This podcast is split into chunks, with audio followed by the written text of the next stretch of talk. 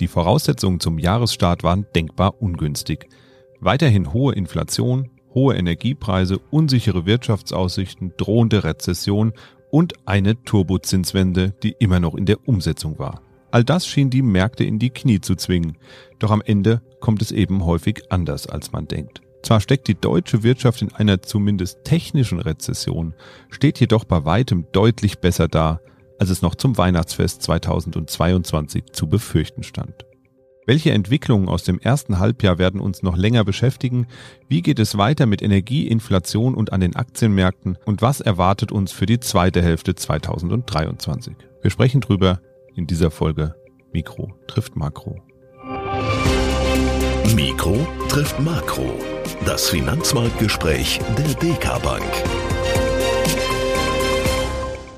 Hallo und herzlich willkommen zur 74. Folge von Mikro trifft Makro. Heute ist Donnerstag, der 29. Juni 2023 und an meiner Seite zur Halbzeitanalyse wie immer der Chefvolkswirt der DK Bank Dr. Ulrich Kater. Hallo und guten Morgen, Herr Kater. Hallo. Und natürlich unser Chefanlagestratege der DK Investment Jörg Beusen. Hallo und guten Morgen, Herr Beusen. Hallo, schönen guten Morgen. Ja, das erste Halbjahr 2023 hatte zwar seine Tücken, aber ich würde mal sagen, im Vergleich zu 2022 waren die Unsicherheiten dann jetzt so langsam aus den Märkten gewichen. Der milde europäische Winter sorgte für Entspannung im Hinblick auf eine drohende Energiekrise und auch vielen Unternehmen geht es besser als zunächst noch befürchtet. Herr Carter, wenn Sie mal ein besonders wichtiges Schlüsselereignis herauspicken müssten aus dem ersten Halbjahr, welches wäre denn das für Sie? Na, ich glaube, man das Ereignis nennen kann, weiß ich nicht. Aber es war ähm, von, von der wirtschaftlichen Entwicklung her der Aufbau dieser LNG-Gas-Infrastruktur. Das war schon ganz, ganz wichtig, dass das tatsächlich so schnell äh, klappte und es ist ein Symbol dafür, dass uns eben diese großen Ängste dann genommen worden sind. Das war ähm, schon sehr wichtig. Leider äh, ist es nicht symptomatisch oder richtungsweisend für Deutschland geworden. Es ging nur in dieser wirklich akut so gefühlten Bedrohungslage. Seitdem sind wir wieder aus der Deutschland-Geschwindigkeit in den Deutschland-Trott zurückgefallen und ähm, da äh, scheint sich noch keine Dringlichkeit äh, dafür äh, zu, zu zeigen, dass wir in Deutschland auch was ändern müssen. Ich glaube, das war schon wichtig. Auf der anderen Seite auch haben diese ganzen dramatischen Ereignisse aus dem, aus dem letzten Jahr und, und der ersten Jahreshälfte haben uns den Blick dafür verstellt, was eigentlich wichtig war in diesem ersten Halbjahr und was auch weiterhin wichtig sein wird. Und das ist der Zinsanstieg. Das ist das beherrschende Thema äh, an diesem, in diesem Jahr an den Märkten gewesen und das bleibt es auch noch eine Weile lang. Sehen Sie, ich habe genau gedacht, das werden Sie sagen, der Zinsanstieg, der ist es. Der hat ja auch letztes Jahr vor allem die Rentenmärkte ziemlich durcheinander gewirbelt. Nun sind die Zinsen ja erstmal da, also sie stehen ja da, vier Prozent aktuell im äh, der EZB-Leitzins. Das sollte ja jetzt erstmal alles ein wenig beruhigen. Und wenn man aus heutiger Sicht auf die Rentenmärkte schaut, da gibt es ja eigentlich auch eine gewaltige Chance, die sich einmal aus einem Aufholpotenzial ergibt, aber auch aus der möglichen Zinssenkung in der näheren Zukunft, weil diese wird ja auch schon erwartet. Stimmt das so in etwa, Herr Beußen? Die Zinssenkung wird vom Markt tatsächlich schon erwartet. Wir tun das noch nicht so. Also äh, ich bin da ein bisschen skeptisch. Die Zeiten von Nullzinsen und Negativzinsen sind definitiv Geschichte. Wir haben jetzt wieder einen Zins. Das bietet unheimlich Chancen in der Asset Allocation nach vorne hinaus. Man muss diesen Zins auch heute vereinnahmen und in Rentenprodukte aus meiner Sicht investieren, um ihn für die Zukunft zu haben. Aber jetzt von der baldigen Zinssenkung zum Ende des Jahres oder Anfang nächsten Jahres auszugehen. Davon würde ich mal nicht ausgehen. Wir haben einfach Inflation, die nach wie vor hoch ist und die auch noch deutlich zurückkommen muss, bevor da wieder Spielraum entsteht. Und die Notenbanken werden nicht bei kurzfristigen Fallen der Inflation sofort die Zinsen senken, aus meiner Sicht. Und ein Aufholpotenzial auf der Rentenseite, haben wir das noch da oder ist das schon so weitgehend alles wieder eingepreist? Hat sich das alles wieder beruhigt? Ich glaube, da ist also es ist noch ein Aufholpotenzial da, wenn wir mal wieder Zinssenkung haben, also dass die Renten dann wieder äh, steigen. Aber ähm, sagen wir mal, die Zinserhöhungen sind weitestgehend durch. Da werden in Europa wahrscheinlich noch ein paar Folgen. In den, in den USA haben wir jetzt ja gerade eine Pause erlebt und äh, da werden wir vielleicht auch noch ein, zwei Zinserhöhungen sehen, aber das ist es dann auch. Schauen wir nochmal da ein bisschen äh, hinter die Kulissen, ein bisschen in den theoretischen Teil. Die Kurse der Rentenpapiere sind ja letztes Jahr stark gefallen, weil die Zinsen stark gestiegen sind. Gleichzeitig werden gekaufte Papiere aber ja immer zu ihrem Wert zurückgezahlt Ausnahme, der Schuldner würde ausfallen. Davon gehen wir jetzt mal bei der Bundesrepublik beispielsweise nicht aus. Das heißt also, wenn eine Anleihe für 100 Euro begeben wurde und der Kurs auf einem niedrigeren Wert gefallen ist, habe ich ja durchaus eine Kurschance. Dann, ich werde ja den wieder für 100 zurückbekommen. Gleiches gilt ja auch für aktuelle Papiere. Die haben heute höhere Zinsen und wir haben eben gehört, irgendwann wird es sicherlich auch mal Zinssenkungen geben. Die müssten ja dann auch davon profitieren. Habe ich das so in etwa richtig zusammengefasst, Herr Dr. Carter? Ich sehe, Herr Husmann, Sie können den Podcast jetzt langsam alleine betreiben. Sie haben das alles drauf, diese Themen. Wir haben ja immer gesagt, dass wir auch ein bisschen edukativ, also das heißt also ein bisschen hinter die Kulissen schauen wollen, äh, edukativ unterwegs sein wollen. Ja, haben wir oft äh, ähm, thematisiert. Wenn die Notenbanken die Leitzinsen ändern, dann reagieren äh, zwei Bereiche im Finanzmarkt ganz sofort noch am gleichen Tag. Das ist einmal der Geldmarkt. Ähm, das sind alle Bereiche mit Anlagen, die sehr kurzfristig sind, also unter drei Monaten. Und das ist eben der Anleihemarkt, den Sie äh, ansprechen. Das sind alle Zinsanlagen über die lange Frist, ähm, ein Jahr bis zu 30 Jahren und, und, und noch mehr. Ähm, am Anleihemarkt ist es nicht ganz so einfach. Den Geldmarkt hat die Notenbank im Griff, weil sie da selbst mitmischt. Ja, da greift sie ja ein. Am Anleihemarkt soll sie eigentlich nicht eingreifen, hat sie in letzter Zeit getan, hört aber wieder auf. Das heißt, der Anleihemarkt ist ähm, zwar auch sehr, sehr reagibel auf das Zinsniveau, aber da sind die Marktteilnehmer wieder unterwegs. Da werden die Kurse von den äh, nach Angebot und Nachfrage gemacht und da spielen dann schon wieder die Erwartungen, die die Marktteilnehmer auch für die Zukunft haben, ähm, mit rein.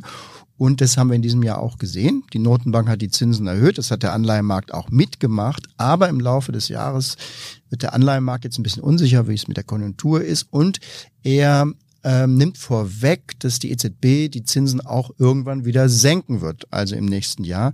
Und deswegen sind auch die Anleiherenditen ähm, dann im Jahresverlauf schon wieder ein bisschen gefallen, beziehungsweise sie haben halt das Potenzial äh, zu schwanken. Aber grundsätzlich ist es ähm, von der Mechanik her, genauso wie Sie es gerade gesagt haben, eine Anleihe, die jetzt vor einiger Zeit begeben worden ist zu Zinsen, die halt sehr viel niedriger sind als, als heute. Die werden heute natürlich billiger gehandelt, unter 100. Und wenn man die heute kauft, dann kann man sicher sein, dass man eben, wenn es eine gute Anleihe ist, die 100 zurückbekommt. Insgesamt ergibt sich eben dann beim Kauf einer solchen Anleihe heute auch der Zinssatz, der heute am Anleihemarkt bezahlt wird. Das heißt also, es sind mehr geworden an Zinsen. Das liegt an der EZB ähm, wobei der Anleihemarkt eben schon ein bisschen mehr schwankt als, als der Geldmarkt. Allgemein muss man sagen, ja, es gibt wieder mehr Zinsen, aber man darf nicht vergessen, auch die Inflation ist ja höher als früher. Das heißt, man muss immer die Zinsen und die Renditen, die man bekommt über eine Anlage, sei es eine Anleihe oder was anderes, vergleichen mit der Inflation, die heute herrscht, nächstes Jahr herrscht ähm, und in den nächsten Jahren erwartungsmäßig herrschen wird. Ja, ein wesentlicher äh, Treiber für die Inflation waren ja die Energiepreise in 2022 insbesondere. Das war ja ein Riesenthema, sowohl für die Privatpersonen als auch für die Unternehmen natürlich, gerade in der Industrie. Hier hat sich ja einiges beruhigt und die Preise sind auch da wieder recht stark zurückgekommen. Wird es denn so bleiben oder droht uns in der zweiten Jahreshälfte 2023 dann doch wieder irgendwie ein Energieproblem, weil wir doch wieder Gas brauchen, was wir nicht haben? Nein, wir glauben, das Thema ist ähm, jetzt nicht mehr marktrelevant. Die Speicher sind jetzt zu 76 Prozent gefüllt. Sicherlich kommt es auch wieder auf die äh, Heftigkeit des, des Winters an, auf die, auf, auf die Temperaturen.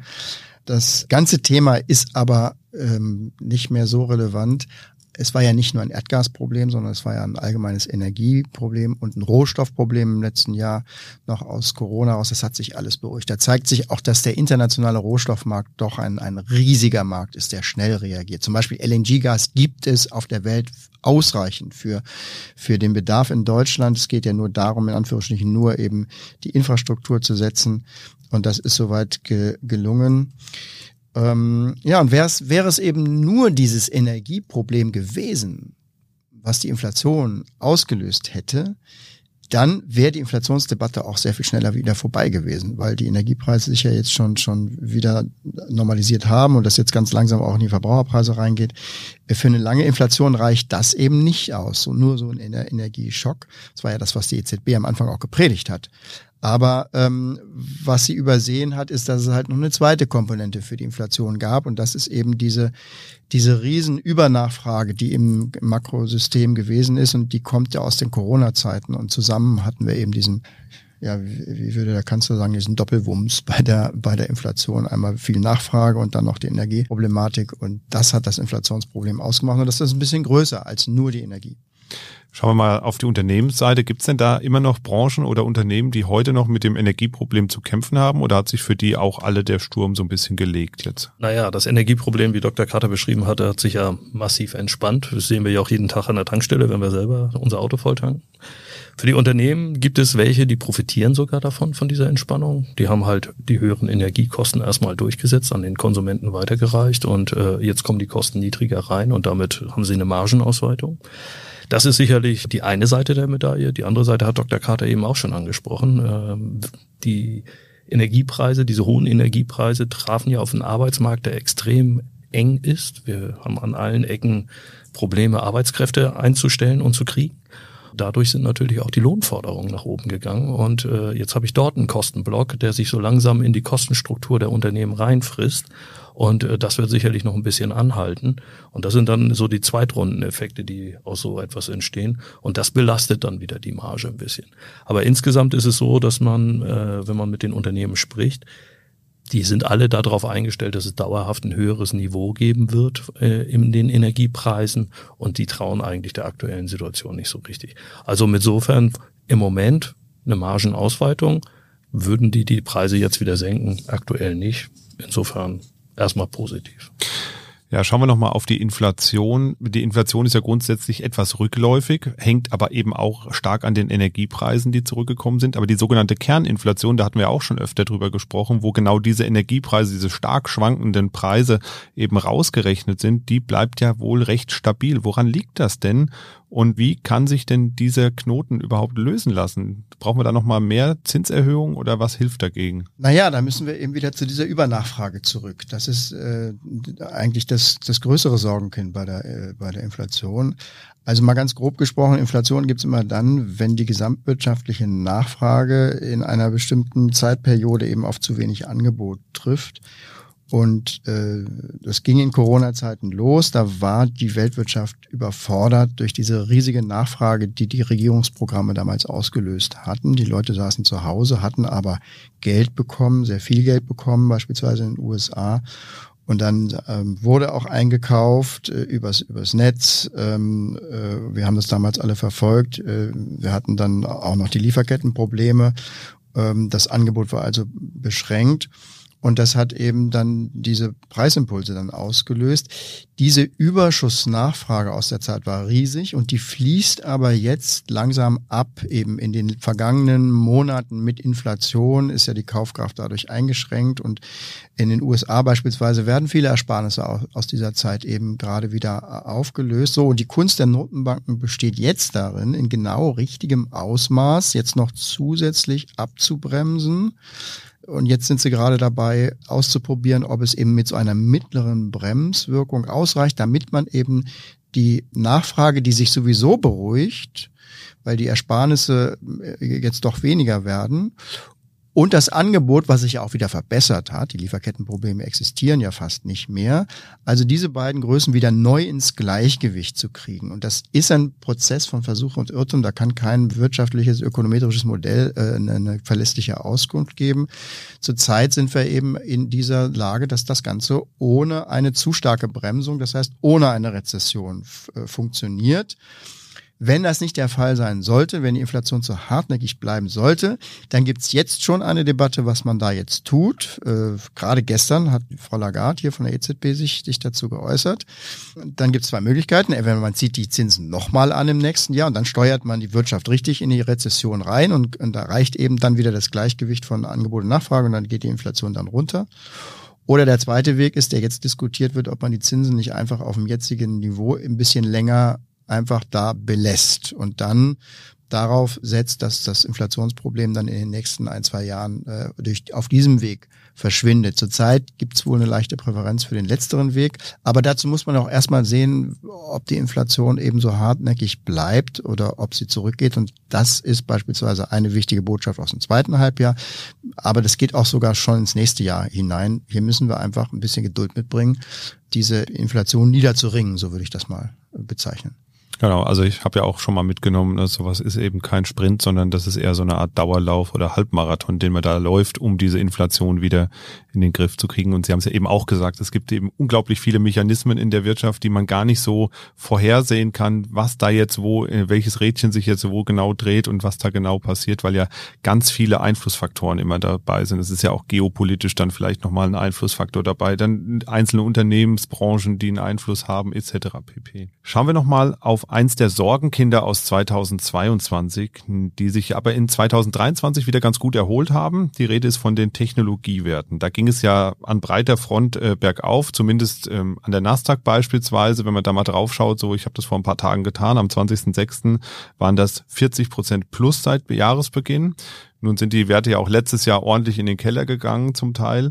Sind da denn schon die Zinserhöhungen jetzt wieder eingepreist oder geht der Blick da auch schon wieder stärker in Richtung Zukunft? Weil Apple hat jetzt ja beispielsweise mit der Vision Pro ein ganz neues Produkt vorgestellt, was vielleicht auch wieder neue Fantasie mal in diesen Markt reinbringt, der ja so ein bisschen, ja, ich will nicht sagen ausgetrocknet war, aber wo so ein bisschen die Fantasie vielleicht auch gefehlt hat. Ja, das ist in der Tat ein wirklich spannendes Phänomen, äh, was wir da an der Nasdaq sehen. Und äh, diese Rallye, die wir sehen, die ist mit nichts vergleichbar, was wir 2020 oder 2021 gesehen haben.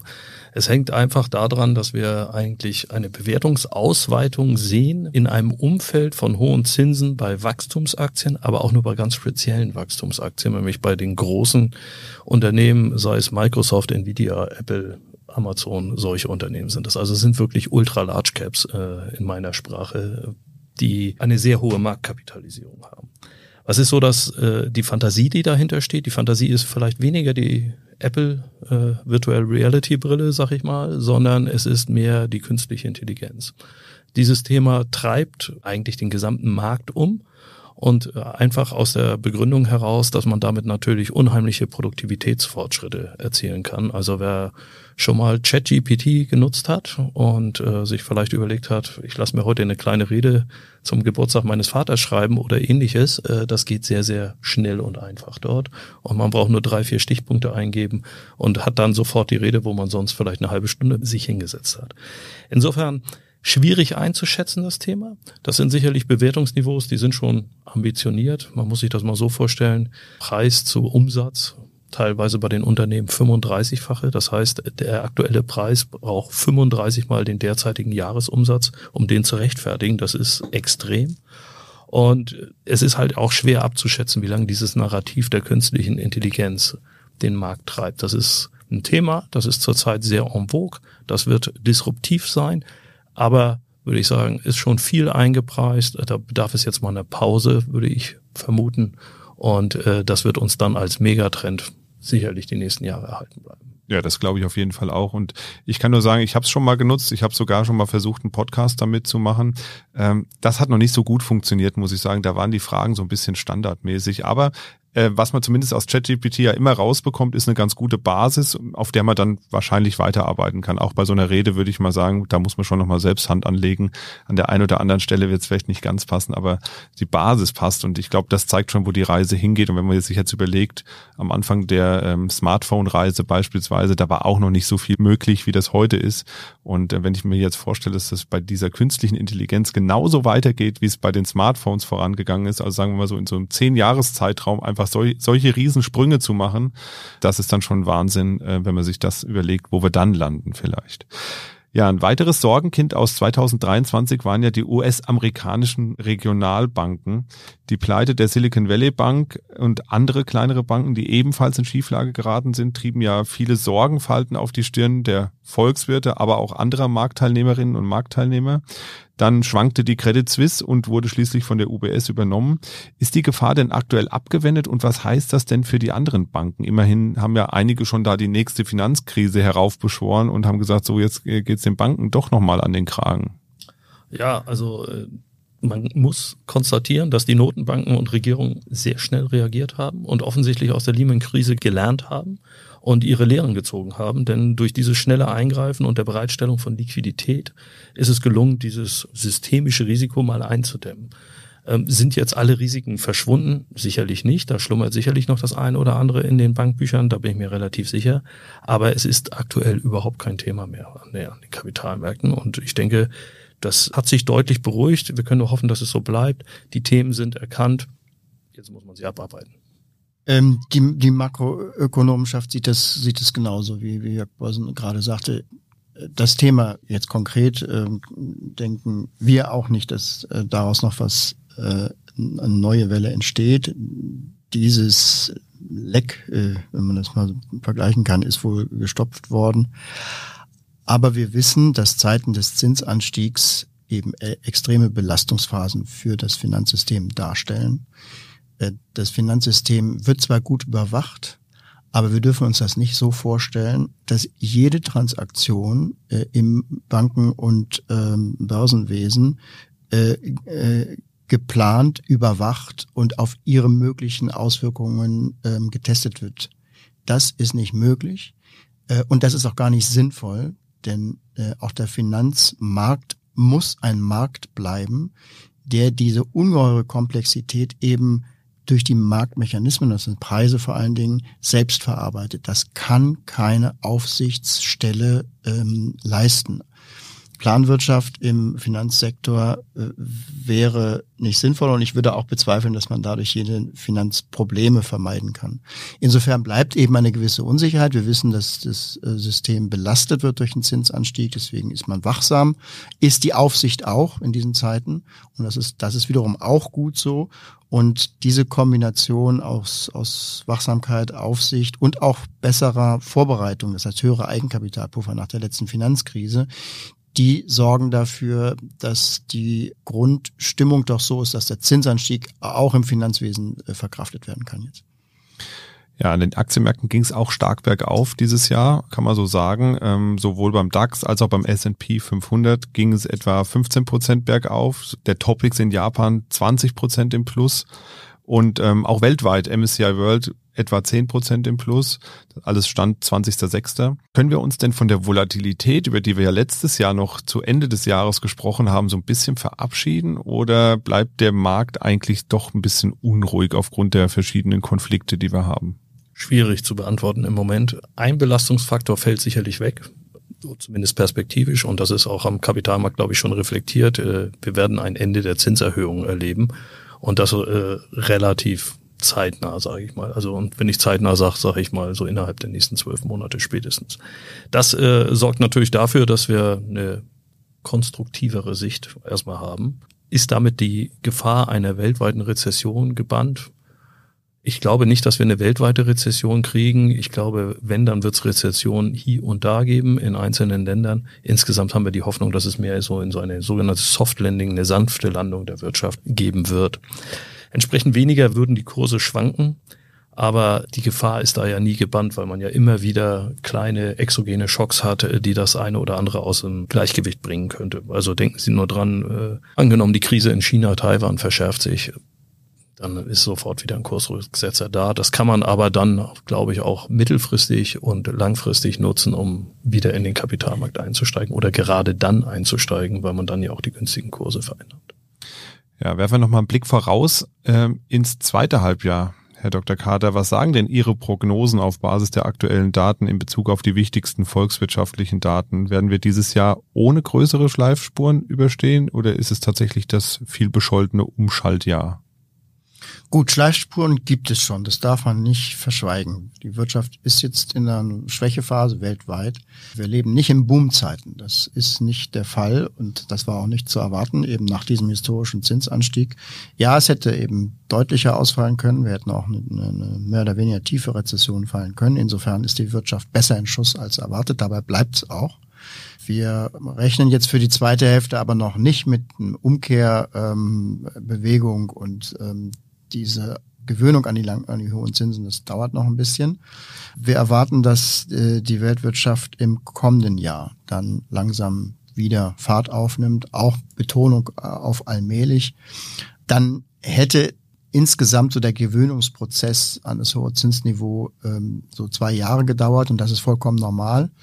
Äh, und dann kann man auch wieder äh, in diese neue Zinswelt nach vorne schauen und dann können wir uns vorstellen, dass auch der nächste Aufschwung dann wieder Fahrt aufnimmt. Eins müssen wir immer abdiskontieren. Wir sind hier in Deutschland in, einem, in einer Sondersituation. Wir haben schlechte Nachrichten aus Deutschland. Wir haben auch eine tiefere Wirtschaftsrückgang als in anderen europäischen Staaten oder in, in den USA beispielsweise hier in Deutschland da müssen wir uns dran gewöhnen, dass wir hier zunehmend ein Sonderthema kriegen. Wir haben jetzt äh, die Meldung bekommen, dass Investitionskapital aus Deutschland abgeflossen ist, äh, dass wir wirklich ein Standortproblem haben mit den vielfältigen Facetten, die wir hier auch schon oft angesprochen haben. Und das ähm, wird wahrscheinlich äh, so weitergehen, bis wir tatsächlich mal systematisch ähm, versuchen, mal wieder Reformen einzuleiten. Die letzten Reformen sind 20 Jahre her, äh, um auch wieder in Deutschland diese Umkehr ähm, hinzukriegen. Aber wir dürfen, äh, gerade wenn wir an die Aktienmärkte denken, nicht das, was wir in Deutschland hier in unserem kleinen Vorgarten erleben, drei Prozent der Weltwirtschaft, ähm, übertragen auf die gesamte Weltwirtschaft. Aktienanlage heutzutage ist eine weltweite äh, Veranstaltung. Die deutschen Unternehmen sind ja auch weltweite Unternehmen und deswegen interessiert uns, was macht die Weltwirtschaft und die Weltwirtschaft, wie gesagt, ähm, ist jetzt sicherlich auch in einer schwächeren Konstitution, aber da wird es insgesamt im nächsten Jahr eben dann wieder anziehen. Nächstes Jahr ist ein gutes Stichwort. Das steht ja immer schneller vor der Tür, als einem lieb ist. Wenn es erstmal Juni ist, ist dann ruckzuck irgendwie auch Weihnachten, habe ich immer das Gefühl. Was erwartet uns denn nächstes Jahr? Ist es dann tatsächlich die große Normalisierung von Zinsen, Inflation und Co.? Wir müssen schauen. Wir laufen in eine neue Phase rein an den Kapitalmärkten mit wieder höheren Zinsen, dauerhaft höheren Zinsen, wahrscheinlich eher dauerhaftem Inflationsdruck, aber auch weiterhin Wachstum. Das sind wieder mal neue Leitplanken, nachdem wir aus einer Phase gekommen sind, die gekennzeichnet war durch extreme Niedrigzinsen, extreme Niedriginflation und ähm, auch finanzwirtschaftliche Probleme. Wie wir uns in dieser neuen Phase zurechtfinden, müssen wir schauen. Wir rechnen damit, dass das Wachstum weitergeht, aber nicht mehr ganz so stark ist wie in den letzten 30 Jahren. Vor allen Dingen haben wir aber überhaupt keine Vorbehalte, was insbesondere die Aktienmärkte ähm, angehen, dass die Aktienmärkte auch in dieser neuen Kapitalmarktphase weiter liefern werden. Der DAX ist am 1. Juli jetzt 35 Jahre alt. Wir haben ja eine, eine Sonderfolge hier im Podcast auch dazu gemacht. Performance lag in der Zeit bei, bei gut acht Prozent. Das wird künftig nicht mehr ganz so stark sein, aber mit sechs Prozent äh, ist der Aktienmarkt immer noch allen anderen Anlageklassen überlegen. Denn ein Kennzeichen dieser neuen Phase wird weiterhin sein, dass der sogenannte reale Zins, das heißt also der äh, Zins, äh, den man bekommt, abzüglich der Inflation, dass dieser reale Zins weiterhin extrem niedrig ist. Das heißt, bei Staatsanleihen, bei Bankeinlagen wird man weiter das Vermögen nicht ähm, vermehren können. Hier spielen die Aktienmärkte äh, weiterhin eine zentrale Rolle beim Vermögens, ja, allein schon beim Vermögenserhalt in Kaufkraft äh, äh, begriffen, äh, geschweige denn beim, beim Vermögenszuwachs. Und das wird sich auch in der nächsten Kapitalmarktphase nicht ändern. Wenn wir mal auf die Anlageklassen schauen, Aktien, Anleihen bei den Unternehmen, Branchen, wie sieht's da aus, die Zukunftsaussichten, Herr Beusen? Unser mittelfristiger Blick ist durchaus konstruktiv. Also wir sehen 2024 auch als ja, ja, mit einem höheren Wachstum, aber sicherlich nicht so wie in den letzten 30 Jahren. Das ist genau das, was Dr. Carter ja schon gesagt hat. Ich glaube, es ist jetzt wichtig, äh, sich auch Anleihen anzuschauen. Ja, die Inflation ist ungefähr auf dem Niveau, vielleicht sogar noch einen Ticken drüber über dem Zins. Aber es gilt jetzt, diesen Zins sich zu vereinnahmen, weil wenn wir erst wieder in die Phase der Zinssenkung kommen, dann sinken auch die Renditen auf diesen Fonds wieder. Also insofern jetzt diesen Baustein in seine Vermögensallokation mit aufzunehmen. Mittelfristig bin ich genau bei Dr. Carter, äh, wenn wir die Inflation schlagen wollen, die, glaube ich, strukturell wieder so sein wird, wie wir sie vielleicht mal aus den, ja, ich sag mal, späten 90ern, Anfang des Jahrtausends kennen. Nämlich, ich sag mal, einfach so ganz grob zwischen zwei und drei Prozent wird kein Weg an Aktien vorbeiführen, um eine reale Rendite zu erwirtschaften. Was sind Sektoren, die ich spannend finde? Ich finde, ähm, man kippt nach so einem Jahr wie 2022 immer schnell äh, Sektoren aus dem Portfolio raus, die vorher als Megatrends galten. Diese Megatrends sind aber nicht vorbei. Wie ich sage nur Demografie, Technologie, Produktivitätsfortschritte, die Umwelttechnologien, die man äh, da investieren kann. Das finde ich alles spannende Themen nach wie vor. Da muss man halt immer schauen, was ist jetzt vielleicht mal ein Stück zurückgekommen, was hat eine günstigere Bewertung, ist jetzt der richtige Einstiegszeitpunkt, um in Umwelttechnologien reinzugehen oder sollte ich dann vielleicht doch äh, in künstliche Intelligenz trotzdem noch einen oben draufsetzen. Äh, das ist dann die individuelle Entscheidung und Vermögensallokation. Und da hilft dann natürlich ein Beratungsgespräch bei Ihrem Berater, bei Ihrer Beraterin in der Sparkasse oder in Ihrer lokalen Bank, um ähm, eine Anlageentscheidung zu treffen. Das sei an dieser Stelle nochmal gesagt. Ja, dann vielen Dank an Sie beide für die Rückblicke, Einordnung, Einschätzung und Ausblicke. Ich denke, wir sprechen dann gegen Ende des Jahres nochmal ein bisschen konkreter drüber, was denn 2024 so auf dem Tapet steht, wenn wir genauer wissen, wie denn 2023 ausgegangen ist und schauen dann nochmal drauf, wie geht's denn da eigentlich weiter. Ihnen an den Geräten vielen Dank fürs Zuhören und wenn Sie auch mal Fragen haben oder ein Thema vorschlagen wollen, dann schreiben Sie uns gerne an podcast.dk.de oder kommentieren Sie unter unseren Social Media Posts. Das lesen wir dann entsprechend auch. Das war's von uns für heute. Machen Sie es gut und bis zum nächsten Mal. Tschüss. Mikro trifft Makro ist ein Podcast der DK Bank. Weitere Informationen zur DK Bank finden Sie unter www.dk.de-dk-gruppe.